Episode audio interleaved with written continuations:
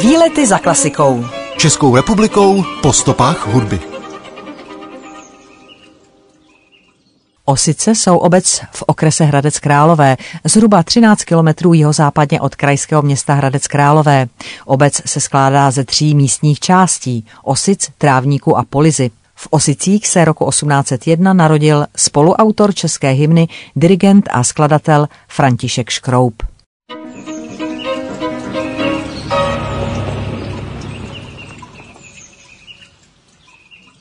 František Škroup se narodil v rodině osického kantora a skladatele Dominika Josefa Škroupa jako 5. dítě. První seznámení s hudbou mu poskytl jeho otec a malý František se poprvé na veřejnosti představil už ve svých 8 letech, a to s hrou na flétnu. V letech 1812 až 13 byl vokalistou v pražské Loretě a Týnském chrámu. Následně studoval na gymnáziu v Hradci Králové, aby se poté odebral do Prahy, kde absolvoval 2 roky studia filozofie a v roce 1882 začal studovat na Pražské univerzitě práva. Studia však nedokončil. Brzy se totiž do popředí jeho zájmu dostalo ochotnické divadlo a tak začal působit jako zpěvák, korepetitor a pomocný kapelník v Teisingerově ochotnickém divadle. S ním vystoupil ve Stavovském divadle jako solista 23. prosince 1823 v roli Pavlíka v tehdy oblíbené opeře rakouského skladatele Josefa Weigla Rodina švýcarská, kterou do češtiny přeložil básník a posluchač filozofie Simeon Karel Macháček. Úspěch, a to i finanční, ač amatérského provedení kusu, přispěl k tomu, že od té doby bylo Stavovské divadlo otevřeno i pro další česká představení. Pro Škroupa samotného byl pak kladný ohlas impulzem ke zkomponování první původní české opery Dráteník, která vznikla na libreto Josefa Krasoslava Chmelenského a jejíž premiéra proběhla s velkým úspěchem ve Stavovském divadle 2. února 1826. Povzbuzen tímto začal Škroup komponovat další opery na Chmelenského české texty Oldřich a Božena, Libušin Sňatek. Tyto opery však již nedosáhly takového úspěchu, nicméně Dráteník je dodnes pokládán za dílo, které se stalo základním kamenem české národní opery. V roce 1827 byl Škroup jmenován druhým kapelníkem, o 10 let později pak prvním kapelníkem Stavovského divadla, jímž zůstal po dobu 20 let. Byl výborným dirigentem a za svého působení ve Stavovském divadle nastudoval řadu klasických oper. V roce 1857 byl po 30 letech působení ve Stavovském divadle propuštěn a dán do penze. Důvodem byl neúspěch jeho oper a především neshody s tehdejším ředitelem divadla Štégrem. Otevřel si pěveckou školu, kde v letech 1857 až 1859 vyučoval. 1 rok byl i ředitelem Žofínské akademie. V roce 1860 přijal místo kapelníka u německé opery ve městě Rotterdamu. S tamním souborem podnikal také zájezdy do Utrechtu, Amsterdamu a Hágu. V nizozemském Rotterdamu uvedl Škroup v dubnu roku 1861 mimo jiné svou romantickou operu Der Mergéze, tedy Mořský géz, která zde díky svému námětu z nizozemské historie vzbudila mimořádnou pozornost. V Rotterdamu nastudoval během 2 sezon poměrně velké množství titulů, především opery Wolfganga Amadea Mozarta, Vincenza Belliniho, Gioacchina Rossiniho, Giuseppe Verdiho či Richarda Wagnera. Po necelých 2 letech zde 7. února 1862 zemřel a je pohřben na rotterdamském protestantském hřbitově. Kromě svých rodných Osic a Prahy pobýval v českých zemích František Škroup též v Trnové nad Vltavou, nejprve u místního faráře, později na velkostatku, který zde roku 1838 koupil jeho bratr Václav Škroup. Podle Františka Škroupa je zde pojmenovaná nedaleká Škroupova vyhlídka na Vltavské údolí. Podle trnovské tradice právě v Trnové vznikl nápěv písně Kde domov můj a Trnová nechala na počest jeho zdejších pobytů vydat turistickou známku.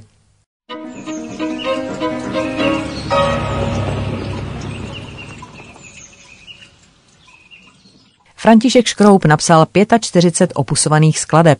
Ve skutečnosti je autorem zhruba 3krát většího počtu titulů, protože svým dílům přiděloval opusová čísla jen nepravidelně.